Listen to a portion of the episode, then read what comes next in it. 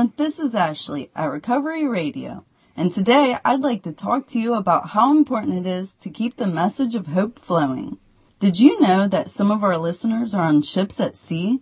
That's right. People in the Navy or Merchant Marine out to sea and away from their meetings for months at a time. They write to us and express their gratitude for Recovery Radio's ability to provide solution and comfort in their times of isolation. The hope we provide them becomes their life jacket, protecting them from a spiritual drowning during difficult passages. A thin reed indeed, but a powerful one. Please help us keep this resource afloat by donating to our cause today. Just go to recoveryradio.net and click the donate button. Having me, especially Victor, my sweetheart, he's such a doll, and uh, Helena, who's who's been so nice, and uh, the basket in my room, and uh, and this lovely place. And uh, thank you for asking me. Uh, this is um, this is a little bit um, funny, weird, funny. Um, I haven't been to a Maryland State Convention for a long time. It sort of used to be on our group's list of places to go. And uh, we went uh, when it was held in Delmarva one time of the year, and then the next year it would be held up here. And, um, and we loved it. Uh, it was at a Maryland State Convention that I first heard uh, a member of the Young People's Group from Baltimore say from the podium, don't give up on us. God isn't through with us yet. And it was the first time I had heard that, and I thought, how wonderful, you know, that young man up there saying that. And uh, of course, a little later in the program, I realized that that goes for all of us. Um, but I remember that about the Maryland State. Um, it's also a little weird um, this morning because usually my husband and I spoke, and I would always speak first, and so he had sort of rebuttal rights, you know. this morning I'm speaking with my son, and I got him. so um, I don't know, Jerry. This may be my my chance to take off. Um, anyway, um, I am really glad to be here. My serenity date in the Al-Anon program is April 4th, 1972. And uh, that was sort of the beginning of a new phase of my life. You know, I've, I've tried to think about my life in stages. And, you know, the first 20 years uh, of marriage um, were, were, were really fun years in some ways, but it became the drinking years. And the second 20 some years were the AA and Al Anon years. And they were truly wonderful. And now I'm into a different phase. I'll have to come up with a name for that, but I'm not into it that much yet. Um, the greatest miracle of my life was coming into the Al Anon program. And you know, this year my husband would have had um, 25 years. Uh, Jerry will have 17, and my daughter Jackie will have 16. And if you add that up, that is a lot of years of sobriety for one family. And um, I can tell you there's nothing more wonderful than living in a family where people are practicing their program. I mean, if I say something stupid, I can look at that other person biting their tongue not to answer me back, you know. not a bad deal. anyway, there are some people in, in uh, groups all over this country that when I say things like that, they add up those years and they'll send me um, uh, AA chips for 39 years, 41 years, 45 years, and it's very impressive, except back at my home group, and they don't get impressed. But uh, I'm glad some of them are here. Um, Earl and Millie and Frank, we go back almost to the beginning. Becky, so do we. Joyce, John, uh, and Bob. Um, they, th- those are my, they're my lifeline, and uh, I like to look at them when I'm speaking and think, you know, that's um, that's me now, in with these people, and uh, and loving it. Um, my first night in Al-Anon was was a miracle. The night before, uh, three men had come to our house and 12-step my husband, and um, a man who was to become my husband's sponsor came into the kitchen where I was hiding, and he said, "Lady, there's an Al-Anon meeting tomorrow night at College Park. I suggest you be there." He had this wonderful gravelly whiskey voice, and it sounded like the voice of God. And I was going to be there. I mean, I would have come no matter what after that. But actually, I would have been there anyway. Because you see, I thought Jack really needed me uh, to help him with his program. And I was going to come and find out what it was all about and help him the way I had thought I helped him for many years. Um, and so when I got to that meeting, I dressed very carefully. I put on the best dress I had and curled my hair and, and uh, makeup, and I strolled into my first meeting. I wanted to know who the alcoholic was, and it wasn't me. And um, but there's a man, Tom, who's an old-time member of our group, and he said later on in his story that I was the sickest thing he had ever seen. now there is a moral to that story. um, what it is is that I hope you have, like I do, a group that can look past the outside and look at your eyes and uh, know when you're hurting because they knew I was hurting that night and they know it today. And uh, we all need that kind of group to support us. And I have that kind of group. Um, you know, um, I always feel, like Jerry said this morning, a little bit inadequate telling my story because it isn't very exciting. Jerry and his dad were very much alike. Uh, they didn't make the jails and they didn't make the institutions. And um, um, you know, Jack went to work every day, uh, sometimes not in as good shape as he might have, but he did. And so it was very hard for me to see alcoholism as a disease. I think maybe if he had done some of those things, I might have been able to, you know, to relate. But because he was uh, uh, kind of a quiet alcoholic, um, I just thought there must be something wrong with me. And, you know, he would tell me that often enough. But, uh, you know, I thought maybe I wasn't a good enough wife or mother or money manager or something. Something had to be wrong with me to explain why this man had to drink. Why this man who had so many people who loved him so much had to drink.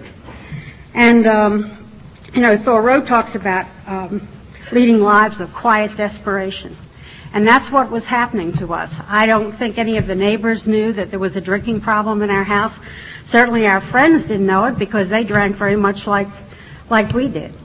And, um, but what was happening was in the house, inside, inside us and inside the house. And what was happening was that a marriage was falling apart. Um, my job in those days was to hide from the children the fact that their father was an alcoholic.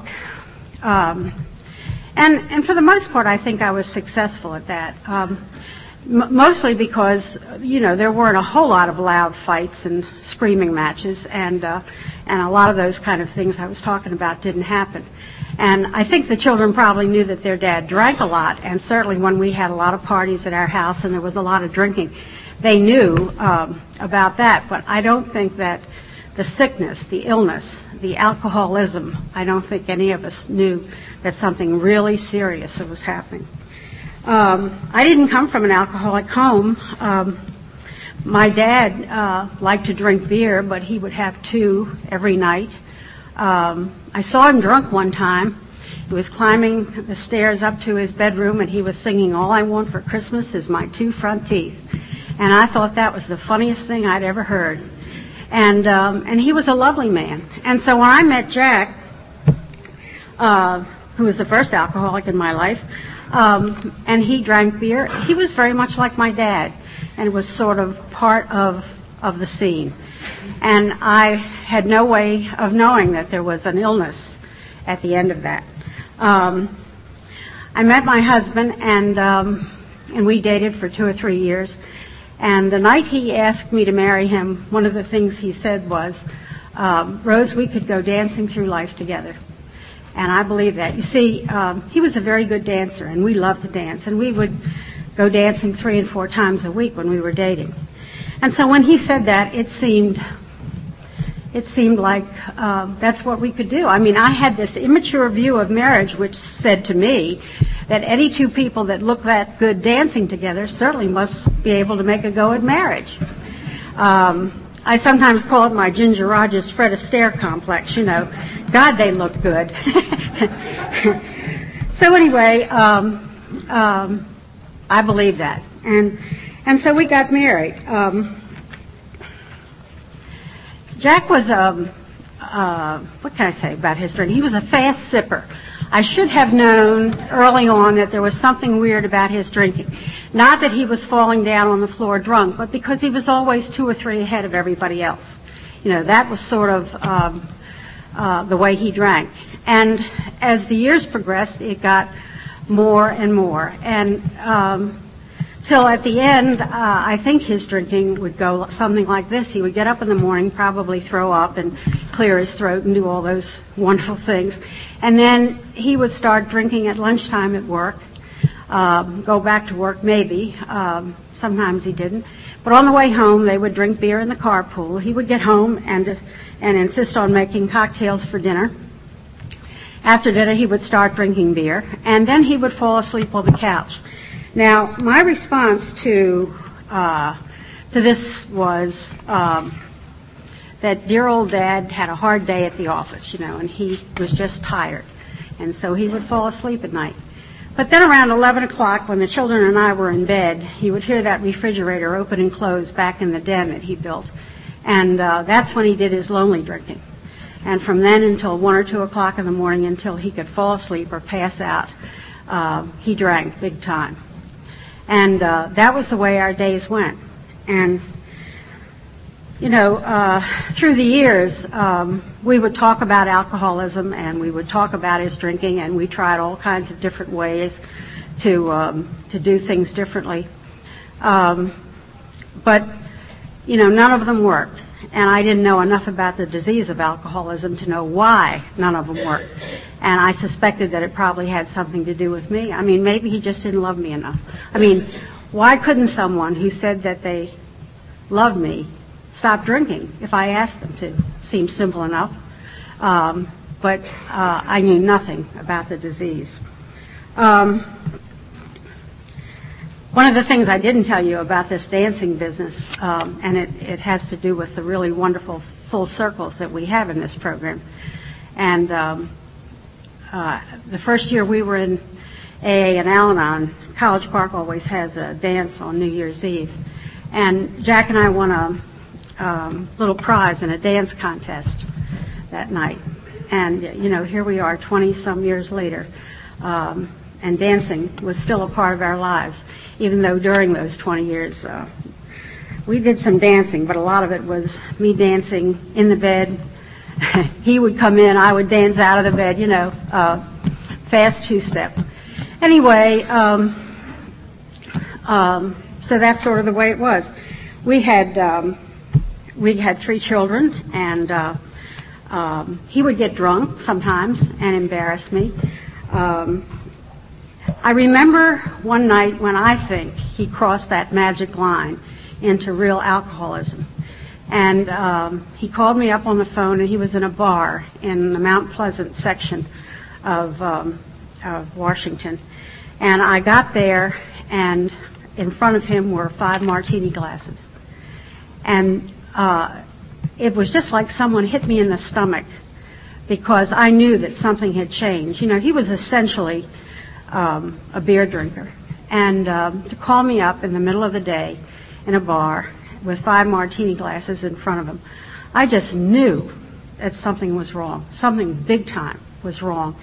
And really from that day, that, that did mark the, the decline into real alcohol, uh, real alcoholism. Um, I remember that day because we had just moved into a new house um, in University Park, which was um, actually two blocks from the place where we were to go to AA meetings uh, for about 20 years. So his problem in those years was that he liked to drink in nice places, and um, and uh, his way of doing that was with consolidation loans. And every once in a while, I would have one of these white slips of paper shoved under my face at the breakfast table, and he would say, "Sign that," and I would say, "What is it?" He'd say, "Sign it." And I'd say, isn't this just what we did six months ago? Yeah, babe, but you know, this time it's going to be different. And, uh, and I would sign it. And so then he could be off and running, um, you know, until the next crisis. and then we'd have another consolidation loan. Actually, the very fortunate thing about that time was that we didn't have um, computers, because if one loan company had ever been able to access the records of all the other lo- loan companies, he would have folded long, long before that. Now, uh, my problem during those years was uh, depression. You know, when he would get into one of his really bad places and embarrass me or make a fool of himself at a dance or at a party or something like that, I would go into what I used to call a blue funk. And these things would last for a couple of weeks, and it would get very quiet around our house. Everybody would walk on eggshells. And um, I wasn't speaking to anybody. I don't have any memory, and I probably ought to ask Jerry about this sometime, of speaking to the kids during these times. I was just in a zone. And um, the reason why that is um, that is and was scary to me was that uh, there's a lot of depression in my family, and uh, my mother had two or three nervous breakdowns, and I have uh, uh, aunts that that have had it, and so I knew that I was treading on dangerous ground, especially because sometimes in those depressions, it was more comfortable there than it was out of them, and um, and I knew that uh, that it was dangerous and because I had seen my mother go into a depression one time, and I had seen uh, her inability to get out of it when she wanted to, and um, and it was very scary to me. So I knew I was in trouble. Uh, Jack had a bad mouth. He was not physically abusive, but um, he had a bad mouth, and so a lot of the things that he said. I believed. In those days, I had the impression that the only time a drunk told you what he really felt was when he was drunk and he got up the courage that it was the rest of the time um, that was different. Uh, I know now in the Al-Anon program that uh, drunks do and say a lot of things when they're drinking, and most of it is based on fear and and uh, uh and they do lash out at the person closest to them because they know that we know, and uh, they can't pretend. And uh, so a lot of the healing that I have had in my lifetime, especially in this program, has come from finding out the answers to some of these very simple facts. You know, the fact that drunks don't necessarily mean what they say when they're drinking. Um, I had a five-year plan in those days, um, and it went something like this. When um, I, I, decided that I wasn't going to spend the rest of my life living with a lush, and uh, so I decided that when the last child got out of high school that I was going to leave. And you know, in this program it says that if you want to make God laugh, just tell him your plans. And uh, when the last child graduated from from high school, um, we were on our way to a Maryland State convention down at Delmarva. Jerry was going off on his trip to find himself, and Jackie uh, my other alcoholic was going to California with some of her friends, and we were taken off to a Maryland State Convention. And I can still hear God laughing. Uh, you know, I guess my big dilemma during the drinking years was that I couldn't understand uh, alcoholism, and that is our dilemma. We don't understand. See, I did a lot of drinking too. Um, we had a lot of friends that drank, and uh, we had a lot of parties, and Drinking, for the most part, was a lot of fun. Uh, but I always knew what drink had to be my last. It was like I had a red light that went off and it said, if you take one more drink, you're going to throw up or be out of control or make a fool of yourself, none of which I wanted to do. And I couldn't understand why he didn't have that red light. And I know today that that may be as good an explanation as I have for alcoholism. That Alcoholics don't have that red light that tells them when they have to stop drinking, and I do. So um, you learn a lot of stuff here, a lot of stuff. Um, the end came one Easter Sunday morning, and we all went to church at a place called the, the Shrine um, in Northeast Washington. And it was one of those wonderful days, you know, and we were sitting in the pew, and Jack reached over and grabbed my hand, and he said, Babe, everything's going to be all right. And you know, about that time, this light came in one of those stained glass windows and landed on his head, and I thought, ooh.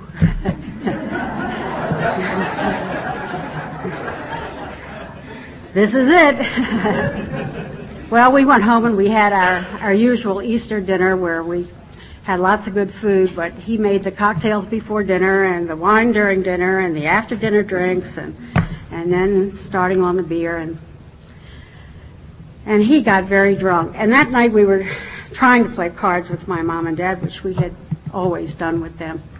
And um, he got into a fight with my dad. Now, you have to understand, um, Jack adored my father, and uh, I think the feeling was was mutual.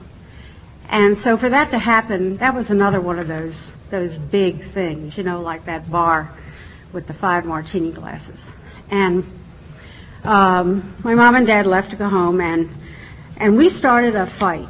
I mean, it was a, a loud fight, you know, back and forth, and that was sort of unusual. And for the first time, I think the kids were aware that something big was going on downstairs. And um, he threw um, one of the kids out of the kitchen when they came down to see what was the matter. And then he stormed out of the house, and um, that that that big boulder hit me in the middle of my stomach, and I knew uh, that that was the end. And um, something was different. Well, uh, he went out and drank a lot more that night, but he got up the next morning and he told in his story that he was going to go see a lawyer and get me off his back. He figured that was about the only thing that was going to make his life happy was to just get get me out of it. And um, and the miracle uh, for him was that um, in going up Connecticut Avenue in D.C.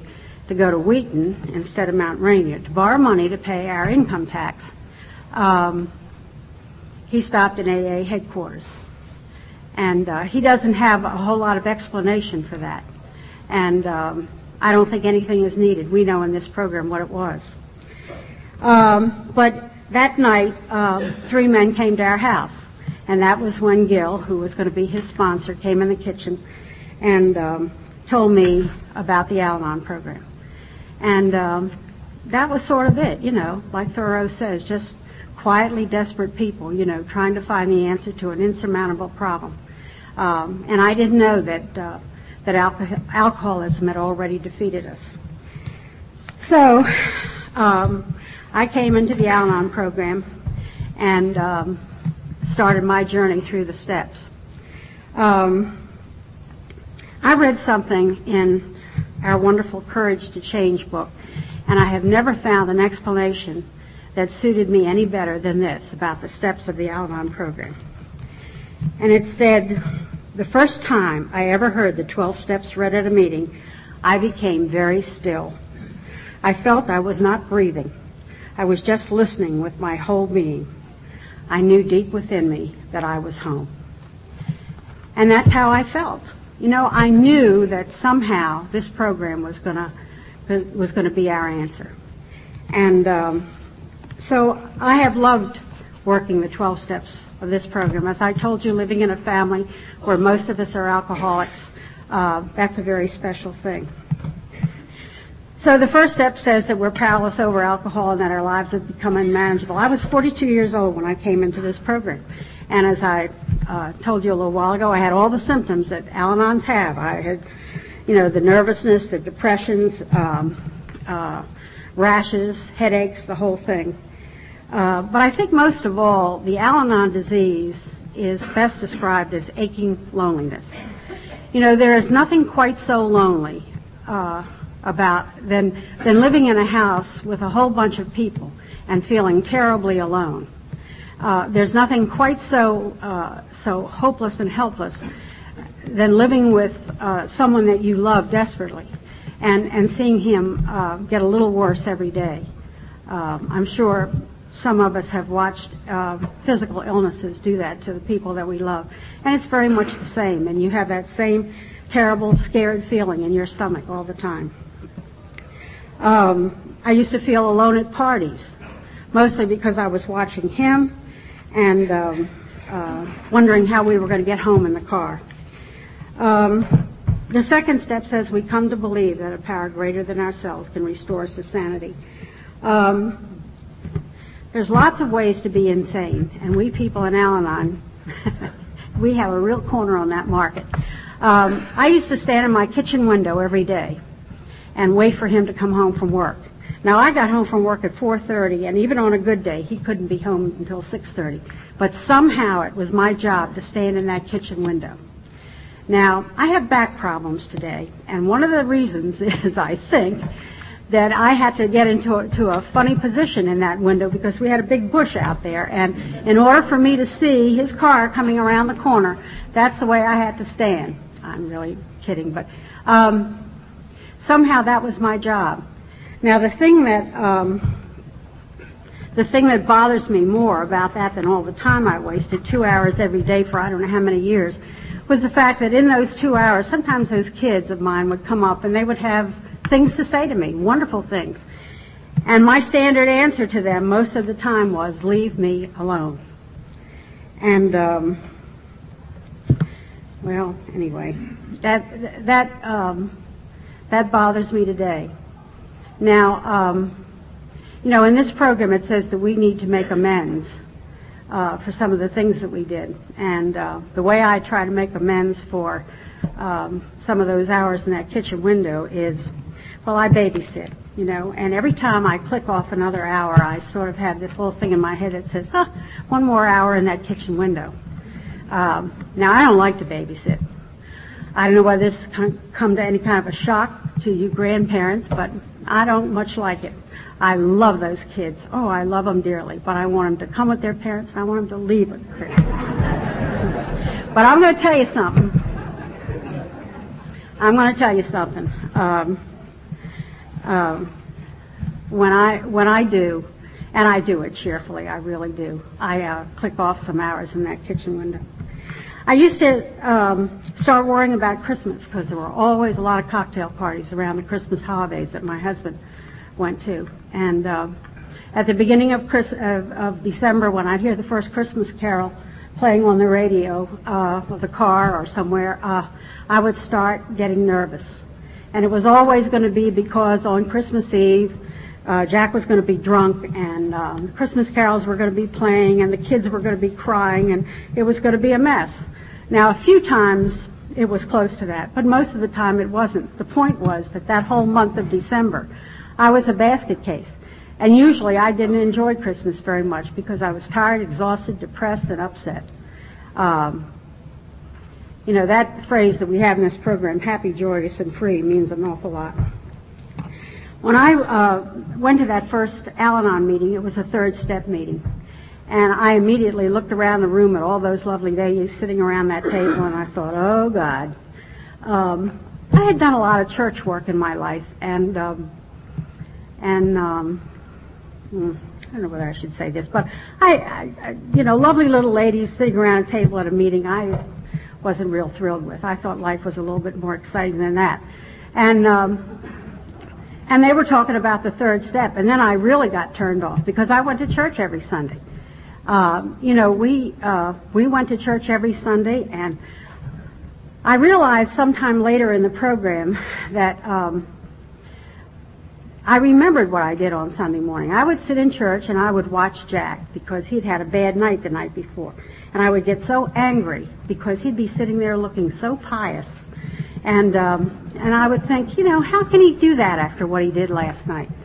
Now, you know, what was wrong with that was, um, you know, I had so little spirituality left at that point that I was not even grateful for the fact that he was trying to go to church on Sunday morning to be an example to his kids, and that maybe he was holding on to the very last thing he had.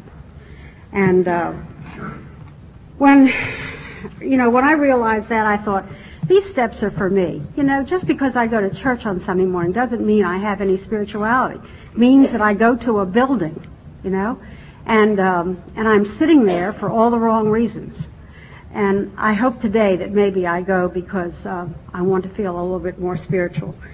Um, when we had been in the program about six months, Jerry told you this morning that Jack had a slip.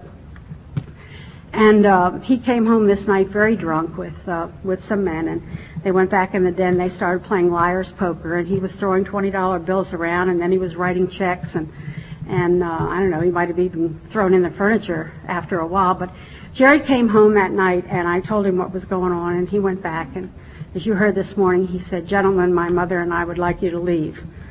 My father's in no condition to play, to play um, poker. And um, like Jerry said, I have never seen him so angry.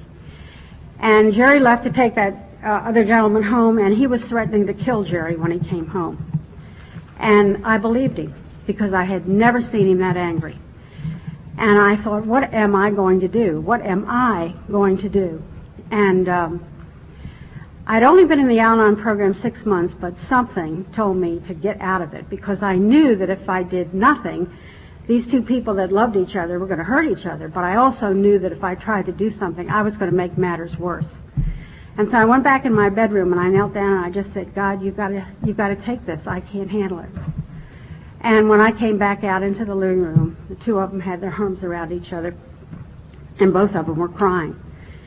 Now, um, I knew that if I had learned that much in six months in the Al-Anon program, that if I stuck around, I would learn more. And that was my that was my moment when I really committed myself to this program. Um, as I moved through the steps, I realized uh, a lot of things um, about us. I learned that we're not as sick as our secrets, and that um, um, the, the ability to share and ask for help is probably one of the most important tools we have. You know, early on in the Al-Anon pro- program, I kind of lost my my fear of everybody knowing what was going on in our house because Jack would go to a meeting, and, and in those years when we were in another church that we're in now, the AA room and the Al-Anon room were right smack up against each other. And he would go to a meeting, and if we had had a big argument about, if you're getting the idea that we didn't have an easy time in sobriety, you're absolutely right. You know, the first two, two or three years were rough. You know, I expected that that the minute he got a year in the program, you know, that he was going to start doing all the things I wanted him to do, like fix the porch, paint the windows, you know, do all that stuff, you know, and he was letting go and letting God. anyway, you know, we he would come to a meeting and and I could you couldn't hear what anyone said, but you could hear the voices, you know.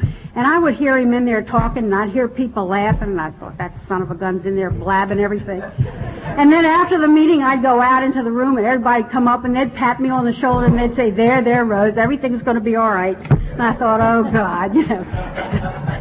but you know, after a while, you just said, "Ah, what, what, what's the difference?" You know. Um, they all love me. You know, they're like family. Um, that was a, that was a trip. Um, I also learned that my resentments would kill me. Um, I remember the first time Jack and I had a really serious uh, discussion. We, we had a lot of serious discussions. He would storm out to an Al-Anon meeting, and he stormed out to an Al-Anon meeting. And I got up in bed, curlers in my hair, and I got a legal pad out and I started writing down resentments. And I got to 39 and I stopped.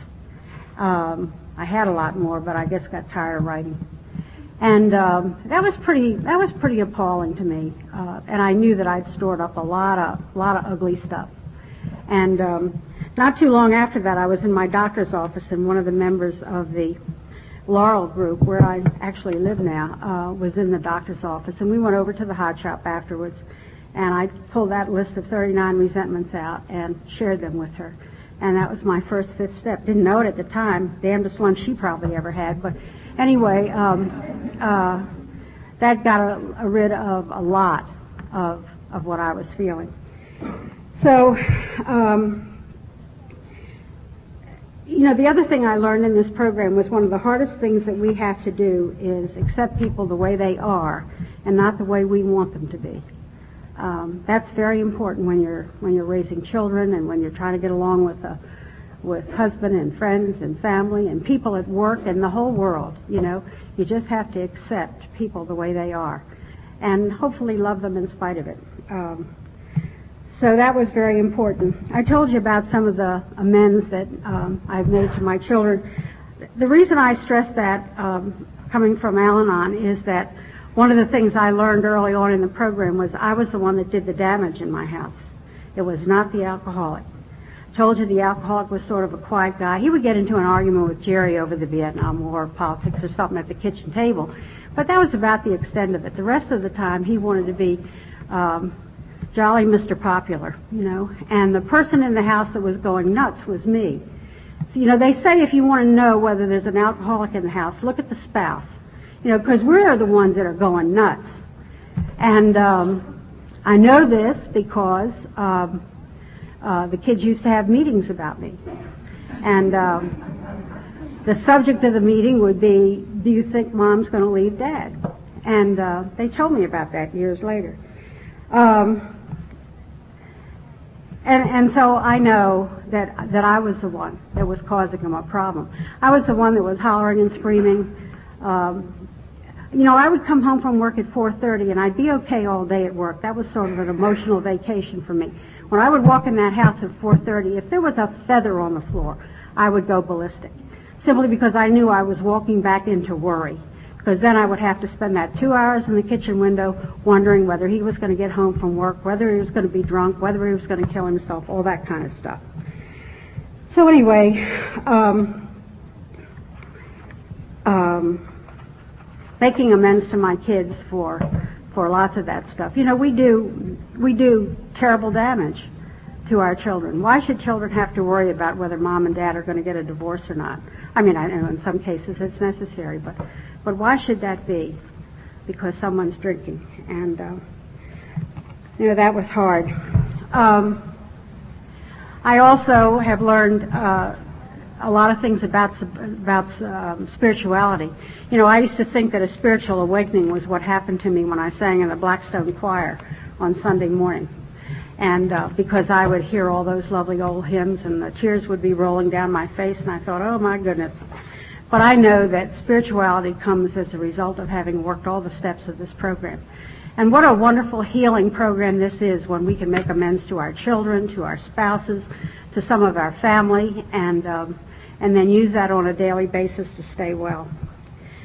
So um, that brings us sort of up to the middle point. Um, after about seven years um, in the program, uh, we got that phone call from from Jerry one morning, and uh, I remember Jack getting out of bed and saying, "Boy, I'm going to lay some AA on that kid." And uh, and he tells in his story that God just said, "Be a good listener," and uh, that was what was what he was. Um, you know, we worried about Jerry through the years. Uh, not so much that we, because we knew he was an alcoholic, we knew he drank, but um, he was just turned off. He was just turned off, and um, he was so cynical.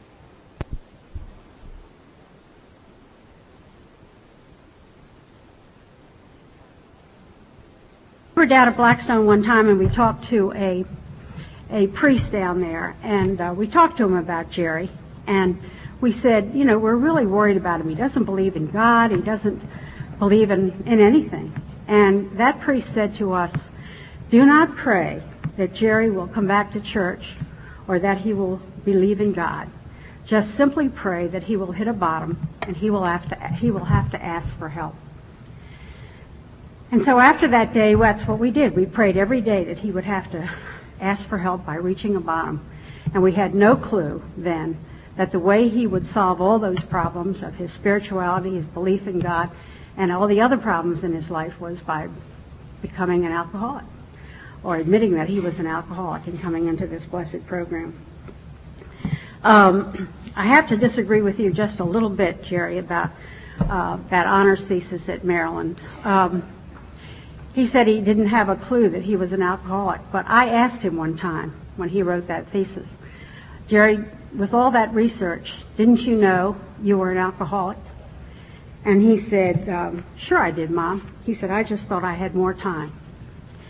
So, you know, if you have someone out there who's still drinking and you're depressed and upset and nervous and headachy and all those other things, just pray every day that he will have to ask for help, or she will have to ask for help, and and reach that bottom, and um, and maybe they just need a little bit more time.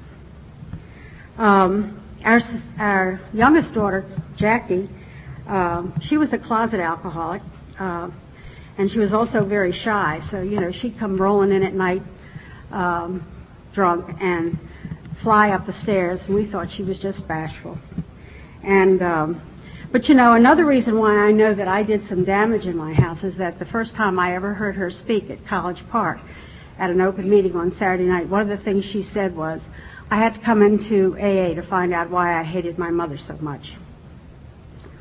now, you know, we have a very good relationship today. And, um, um, but, uh, and, and when she said it that night, we had a good relationship. So, um, I was not devastated by that, but I might have been, uh, because I did a lot of damage. The two of them, Jerry and Jackie, are alcoholics. We have a daughter, uh, Colleen, who's um, um, not an alcoholic. We don't know why. We tell her she's not trying hard enough. but she's she's good Al-Anon. Uh, she has spread the message to some of her friends who who badly need it, and uh, she lives in a community now where there's some people who who um, need the AA and Al-Anon program, and she's got permission to share her family story with them, and um, so that's been a great blessing. But you know, uh, drinking uh, is no longer a part of my life. Um, but um, you know, through the through the sober years, things happen, and uh, what I found out is that even in sobriety, um, uh, we ha- we have tests, and uh, we had a lot of those along the way. But there has never been anything, nothing, in this program that we could not get through or solve with the help of all of you. Nothing. Um, Jack had a heart attack in 1979 or 80, and um, what we found out is that there are programs within programs. He got calls from all over the country from people who had had heart attacks, wishing him well and telling him that he was going to be okay. Um, and then, magically, or maybe not so magically, when things were going really well, and I don't have any particular reason for it, uh, I went into a major depression and uh, couldn't understand that. And for so long, I put off doing anything about it because I thought surely anybody who could work the third and the eleventh step of this program didn't need to be depressed. And one one of you wonderful people called up one day and asked me a very simple question, or two two or three questions. She said, "Rose, do you believe that God works through people?" And I said, "Well, of course." And she said, "Do you believe He works through doctors?" And I said, "Yes." And she said, "Don't you think you ought to give God a chance to help you?" So I went to the doctor and I went on some medication and um, and it was fine. After a while, it was fine. And um, and sometimes I, I have a little bit of a squirrely feeling, and I know where to go. I just let God work, you know, whether it's through doctors or calling someone up on the phone and talking, whatever. We just got to let God work. The important thing is what I said before. The most important thing is that we have to ask for help. Um, so what's it like now? Um, uh, about three, uh, two and a half years ago, um, the alcoholic, the, the major alcoholic in my life, uh, got pneumonia and heart problems kicked in, and um, he was very sick for a while, and he couldn't make it, and um, and he died, um, and that left me single.